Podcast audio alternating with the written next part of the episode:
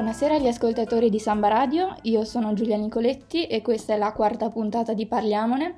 La settimana scorsa è stato ospite con noi Luca Vettori che ci ha raccontato la sua vita da sportivo di Serie A. Oggi invece eh, apriamo un nuovo capitolo, è infatti con me il dottor Mauro Marcantoni che ci porterà dentro la vita convissuta con la cecità. Ma intanto buonasera e grazie per la sua disponibilità. Buonasera a lei, eccomi qua. Mi piacerebbe partire parlando di come la sua vita è cambiata nel momento in cui ha, ha, perso la vista, perché questa è una cosa interessante. Lei non è cieco dalla nascita, ma lo è diventato nel tempo. Esatto. Allora, eh, la cecità è arrivata lentamente perché eh, ho cominciato ad avere problemi a 30 anni e sono div- diventato cieco a 40, quindi 10 anni di eh, in realtà di tormenti perché tante operazioni, le ho fatte alcune in Italia, San Raffaele, ma la maggior parte le abbiamo fatte in, in Francia, a Lione, che c'è una clinica molto, molto specializzata sul, sugli occhi. E è stato un percorso dove evidentemente io speravo ogni volta di acquistare la vista e in verità per un po' mi veniva perché riattaccavano la retina, poi si ristaccava di nuovo e tornavo ad essere cieco. Quindi questa alternanza di luce e di buio per tanti anni è stato uh, un momento uh, veramente impegnativo, anche se continuavo sempre a pensare, a sperare poi di tornare a, a vedere. Quindi sono stati dieci anni di alternanza, ma eh, diciamo eh, segnata da, da, dalla convinzione che prima o dopo eh, avrei potuto rivedere come, come prima. Questo è stato l'ingresso nella, nella cecità. E nel momento in cui si è reso conto che l'epilogo sarebbe stato quello della cecità, qual è stata la sua reazione? Ma eh, inizialmente c'è una fase di spaesamento, no? l'idea che la mia vita sarebbe stata sempre al buio mi ha messo inizialmente in panico perché mi sono chiesto cosa avrei potuto fare senza un senso importante come, come la vista.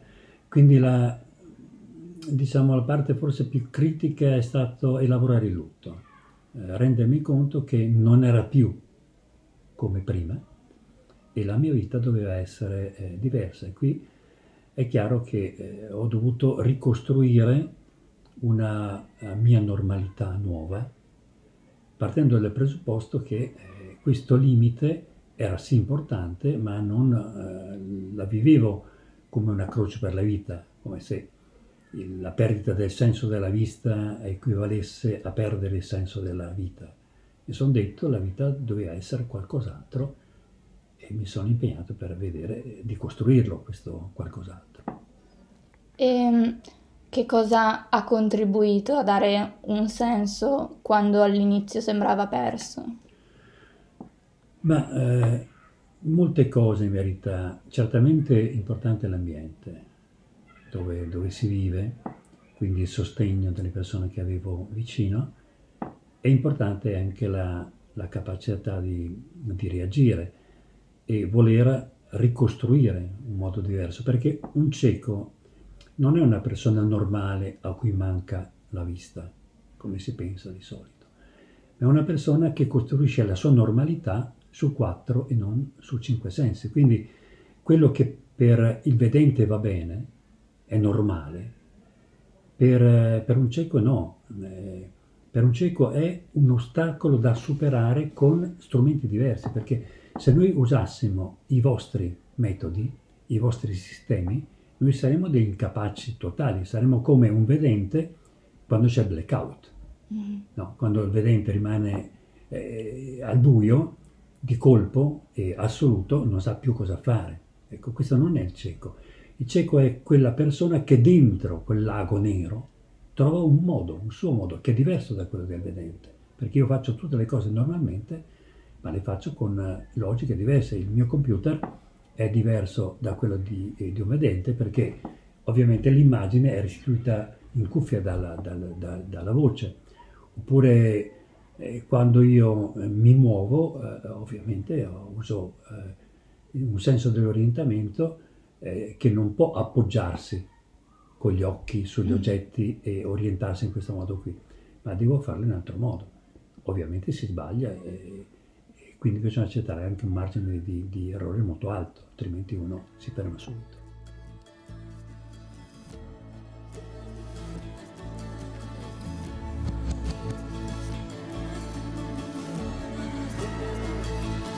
Scrivo canzoni poco intelligenti che le capisci subito, non appena le senti. Canzoni buone per andarci la domenica al mare, canzoni buone da mangiare.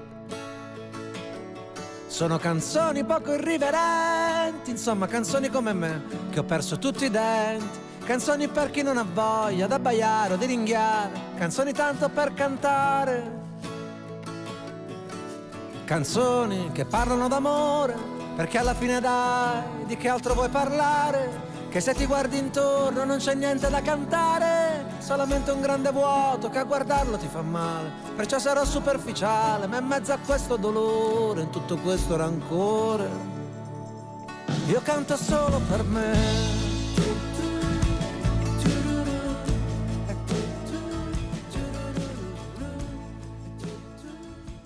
Eh, mi è venuto in mente um, ho letto il suo libro Vivere al buio, che è una sorta di guida per, per i vedenti in modo da riuscire a approcciarsi meglio con, con un cieco. E una cosa molto interessante eh, è stata che lei dice che le cene al buio, che sono quelle iniziative per, per immergere appunto i vedenti nella dimensione di un cieco, tendono a, a restituire una, una, dimensione un po' distorta di quella che è la vita di un cieco perché ci si sente assolutamente impacciati e um, sì. non, non, adatti a, alla situazione e tendono un pochettino a uh, aumentare il pregiudizio e nei confronti del cieco che in realtà non è una persona porta una disabilità ma non è totalmente uh, fuori gioco. Esatto.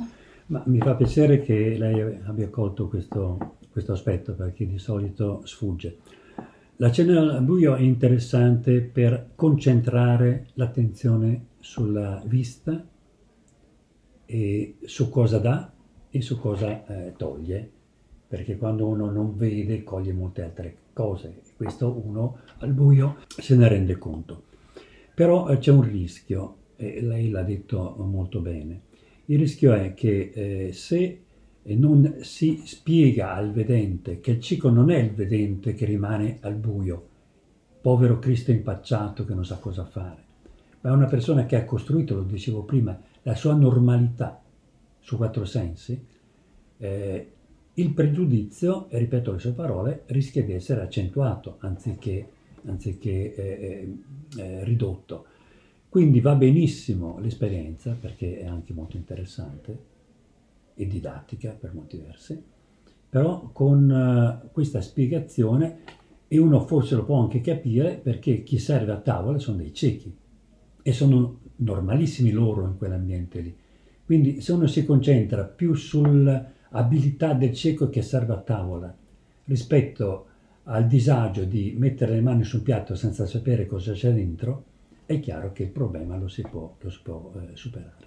Un'altra cosa molto interessante che ho trovato nel libro è stata la riflessione sul, sull'handicap in generale, perché eh, diciamo che una persona disabile inserita nel, nella società di oggi così com'è può riscontrare numerose difficoltà, ma come le potrebbe riscontrare un anziano sull'autobus o un dislessico a leggere un libro eh, paragonato ad un, ad un, ragazzo non dislessico. E, e lei dice le, gli handicap si accentuano Ehm, nel momento in cui la società non, non, tiene conto del fatto che ci sono delle persone portatrici di handicap e, e si basano invece sullo standard che in realtà eh, è una parvenza di normalità. E quindi come si fa a come dire, abituare le persone alla norma, all'anormalità e a, e a tenere conto che ci sono molte più sfumature di quelle che... Ma è una partita molto complicata questa, eh, perché la, la normalità eh, è una bestia difficile da, da addomesticare, no? La normalità fa quel che vuole ed è corpo centrale della gaussiana, no? dove si concentrano i comportamenti soliti e quindi nella normalità uno si sente anche eh, più, più, più, più, tranquillo, no? una zona di comfort. Quando vede qualcosa che esce dalla normalità si, eh, si, si, si allarma e quindi è chiaro che eh, è molto facile trovare una reazione eh, di disagio di fronte a, a, alla diversità.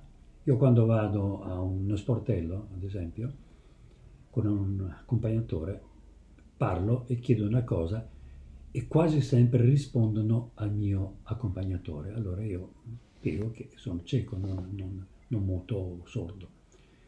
E vedo che c'è eh, un disagio perché non è cattiveria, è proprio reazione spontanea di difficoltà di fronte, di fronte al, al, diverso, alla diversità. Quindi credo che eh, bisogna che il cieco eh, abbia il coraggio di spiegarsi, di raccontare chi è e di far presente cosa gli serve, cosa può fare e cosa non può fare. Perché se uno mi, mi aiuta su una cosa che so fare, eh, non è che questo diciamo, lo trovo eh, utile. E dall'altra parte le, i, normali devono capire che, eh, diciamo, al di là di quel che sta in mezzo alla gaussiana, c'è dell'altro e quest'altro ha diritto di essere, di esistere anche se non corrisponde a certi standard. Quindi la eh, normalità non è uno standard a cui tutti dobbiamo eh, adeguarci, ma è diciamo, un modo soggettivo di costruire ciascuno la propria normalità.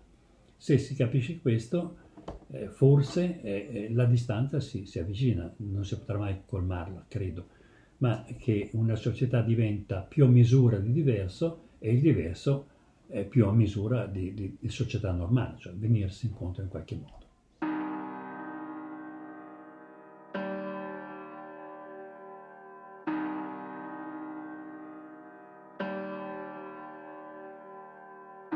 Devi essere contento, devi autocompiacerti e avere stima di te. Mostrare tutto quel che fai, aggiornarti, evolverti e correre sempre, affossare gli altri con forza e senza sporcarti le mani. Poveramente, io ti uccido ogni giorno con le mie idee. Povero cuore, io ti metto alla prova, ma povero me mi perderò altrove, a un passo dalla città, chissà dove mi perderò altrove, senza messaggi e senza le mail.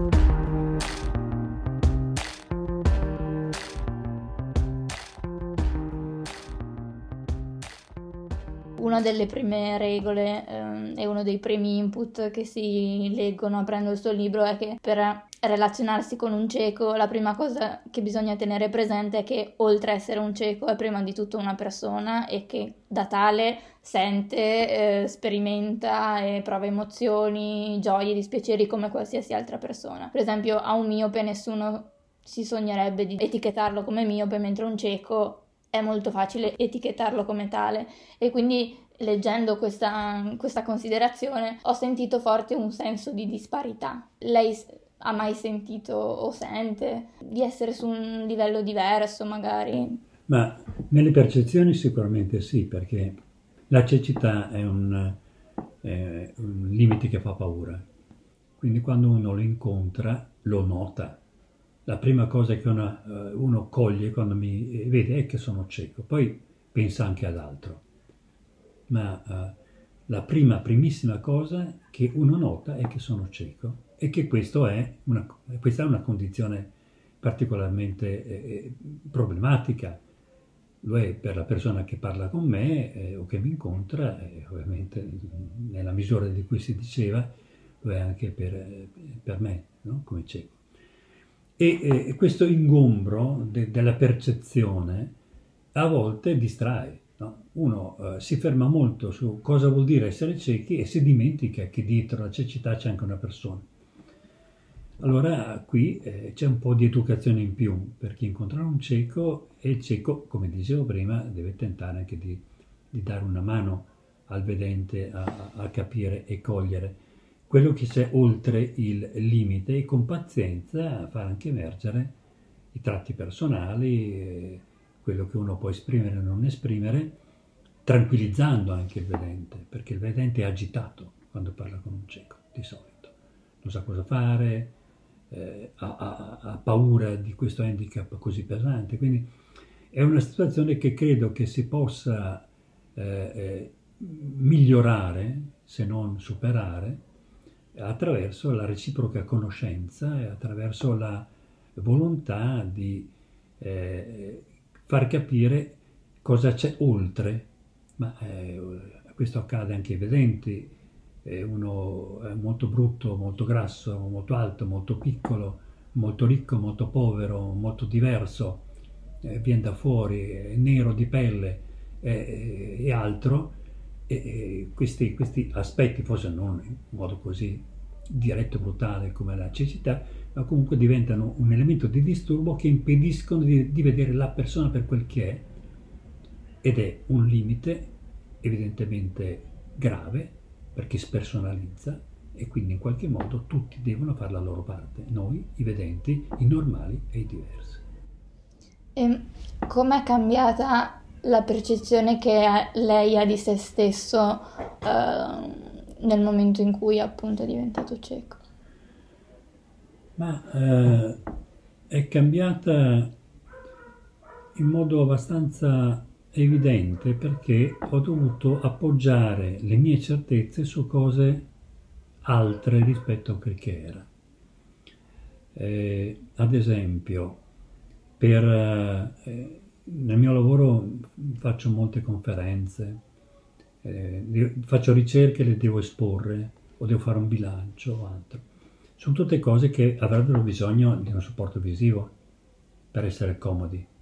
Io devo memorizzare tutto.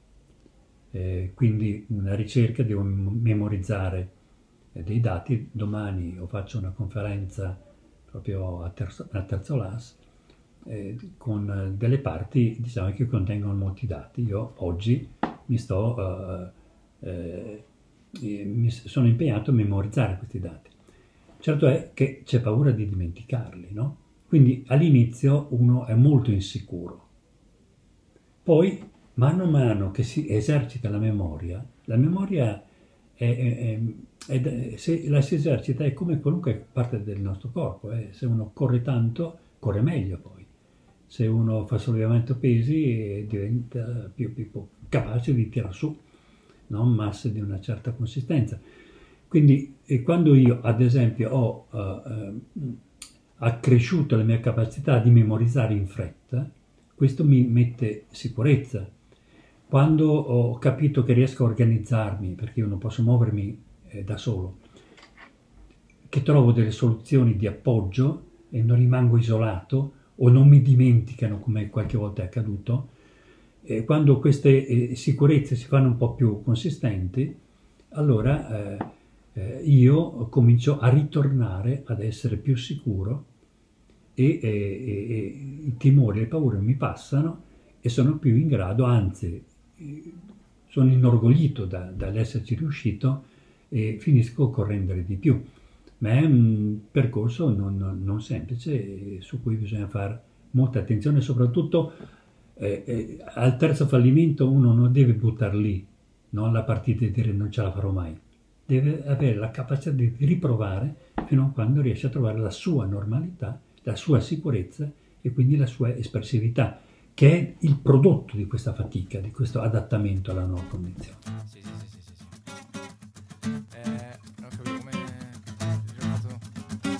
Mi stranisce questo fatto che tutti sono bipolari, o quantomeno si dichiarino tali, che poi è troppo facile dire che c'hai problemi strani, spesso ad aiutarti a chi c'ha problemi reali. Quegli esseri normali che leggono i giornali, quelli con una moglie, un lavoro, un figlio e due cani, quelli che la notte dormono, non si confondono, che se gli parli ti rispondono, gli esseri umani, e stanno bene. Lo sai perché? Stanno bene perché ogni giorno loro accettano la propria natura. Loro non fanno come te che cerchi sempre una cura. Loro non hanno né tempo né voglia di avere paura. E figuriamoci se nella loro vita c'è spazio per un problema che non riguardi la Roma o la Lazio per un disturbo, un dilemma, un disagio da pazzo che non ha capo né coda né braccia. E cazzo, io canto la mia opinione così che si diffonda. Sono un borghese in borghese così che mi nascondo. Sono una statua di bronzo così che possa fondermi con la tua faccia da stronzo che uso per difendermi. Io canto la mia opinione così che si diffonda. Sono un borghese A proposito di fallimento e che deve spronare a reagire, eh, l'atteggiamento propositivo è sempre stato, cioè c'è sempre stato o è stato costruito nel tempo? Ma io sono, sono eh, positivo di, di natura. Eh, di fondo sarei anche un po' esistenzialista per la verità, però ho sempre avuto una capacità di reagire eh, anche se ho una visione del mondo problematica, eh, quindi non sono mai quieto nelle mie cose, però reattivo sì. Eh, quindi in un certo senso è un dato di natura. Poi eh, la volontà conta tantissimo e l'esercizio conta tantissimo. Quindi il dato di natura può essere più o meno favorevole, ma che fa la differenza è proprio la, l'intenzionalità, la tenacia, anche l'audacia, bisogna essere coraggiosi, perché affrontare eh, una cosa nuova e, e, e, il rischio che contiene eh, richiede eh, coraggio, a volte temerarietà, insomma. Se uno si fa intimidire non, non uscirà mai dalla zona di comfort, ci rimane dentro per tutta la vita. Quindi dico uno aiutato più o meno dalla natura, ma che fa la differenza è l'atteggiamento, è la volontà, è l'intenzionalità, quel che si vuole fare. Penso che generalmente di fronte a qualcuno che ha un qualsiasi tipo di disabilità, di disabilità, l'atteggiamento sia quello di voler aiutare, ma con quasi questo atteggiamento di pena, tra virgolette. Eh, il problema dell'aiuto è, è, è centrale un cieco ovviamente alcune cose le sa fare, altre no. E più che pietà, quel che si incontra è indifferenza. Uno ha magari questo, questo uh, impulso emotivo di, di, di compar- compar- compatire, no? compartecipare, condividere il senso di disagio, ma poi tendenzialmente eh, fa la sua vita e, e ti, lascia, ti lascia lì. E quindi eh, il, il, rapporto con l'aiuto è un rapporto molto delicato. Noi dobbiamo non esagerare. Noi non possiamo immaginare di chiedere troppo a chi abbiamo intorno. Dobbiamo dosare, dobbiamo cercare alternative. Ci sono certi, eh, eh, certi portatori di handicap che schiavizzano i genitori, no?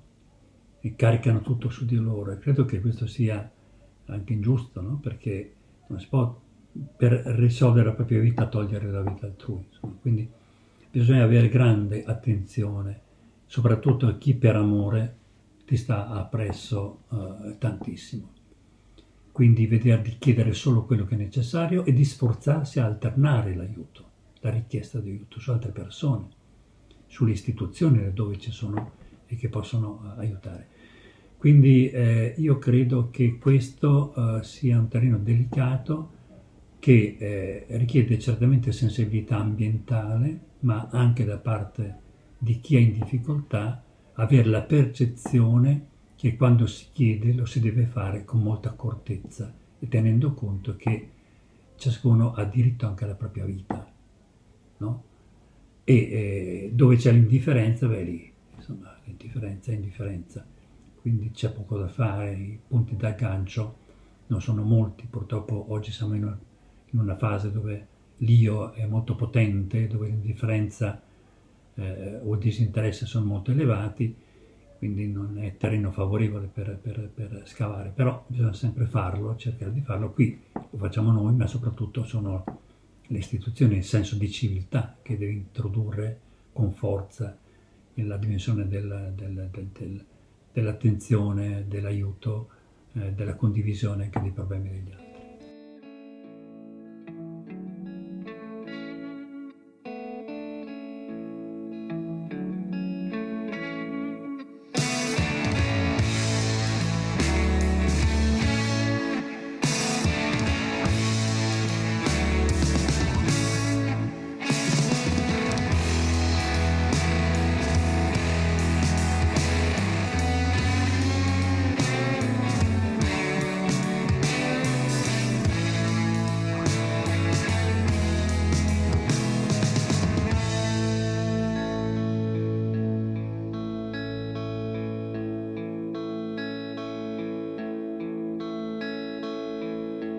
Laura guarda il mare come lo sanno guardare solo certi figli del, del nord-est. Ma Venezia non è mare, solo un ideale che non puoi abbracciare mai. E poi mai. Sposta i capelli sulla spalla destra, scopre quel disegno. E per chiudere l'intervista mi, mi piacerebbe chiederle quest'ultima cosa. E prima mi raccontava che eh, anni fa ha subito un trapianto di cuore e anche quello immagino deve aver influito sul, sul, sulla percezione che, che, ha lei della vita. Ma il trapianto, eh, tengo conto che io sono stato per diverse volte eh, di fronte alla possibilità di non arrivare al giorno dopo, no? E quindi eh, per ragioni mediche ho subito alcune operazioni molto molto delicate, una delle quali quasi impossibile a Parigi, avevo, avevo 40, 43 anni, quindi è accaduto già molto, molto tempo fa. E, e, quando si è seriamente di fronte alla possibilità di perdere la vita, eh, uno se, se ne esce dà più valore alla vita eh, ti accorgi che è un bene prezioso, che sprecarla è un peccato, almeno per me. Quindi eh, le volte in cui mi sono trovato di fronte a, a rischio di morire, vero, dove i medici ti dicono ma non sappiamo se, che è diverso da, dal pensarlo in teoria, quando te lo dicono, no? quando tu entri in sala operatoria e non sai se esci è chiaro che lì eh, eh, elabori il senso delle cose, no? lo, lo, metabolizzi in modo molto, molto, molto più forte, evidente che non in condizioni normali. E se ne esci, eh, sinceramente ti trovi più, più, più, capace di dar valore, dar valore anche alla normalità, dar valore eh, a un momento della giornata qualunque dove ascolti sole sulle spalle piuttosto che non parli con una persona, assapori eh, un cibo, ascolti una musica, parli con una persona. Eh, quindi io credo che il, eh, il, rischio della vita, se non ti traumatizza, ti aiuta a dare valore alla vita. Il trapianto ha un contenuto un po' particolare perché lì tu sai che vivi, vivi perché qualcuno è morto e nella sua generosità ti ha donato un organo che ti consente di andare avanti. Allora lì si, si mettono a ragionamenti d'altra natura, ti rendi conto insomma, che tu sei vivo perché, perché c'è stato un lutto da qualche parte e perché questo lutto si è caricato di una generosità potente che ti ha, dato eh, poi la possibilità di continuare. Allora eh, lì c'è una sorta di senso di riconoscenza nei confronti dell'umanità, noi non sappiamo chi è il donatore. Quindi è un eh, sentimento uh, molto aperto che si allarga al cosmo e ti fa capire che dentro l'umanità comunque c'è, c'è tanto del buono anche su cose assolutamente eh, cruciali, no? come il rapporto con la vita e con la morte. Bene, io chiuderei qui l'intervista, ringrazio nuovamente il dottor Marcantoni per il suo tempo e vi invito a seguire la prossima puntata di Parliamone lunedì alle 18.30. Grazie Giulia.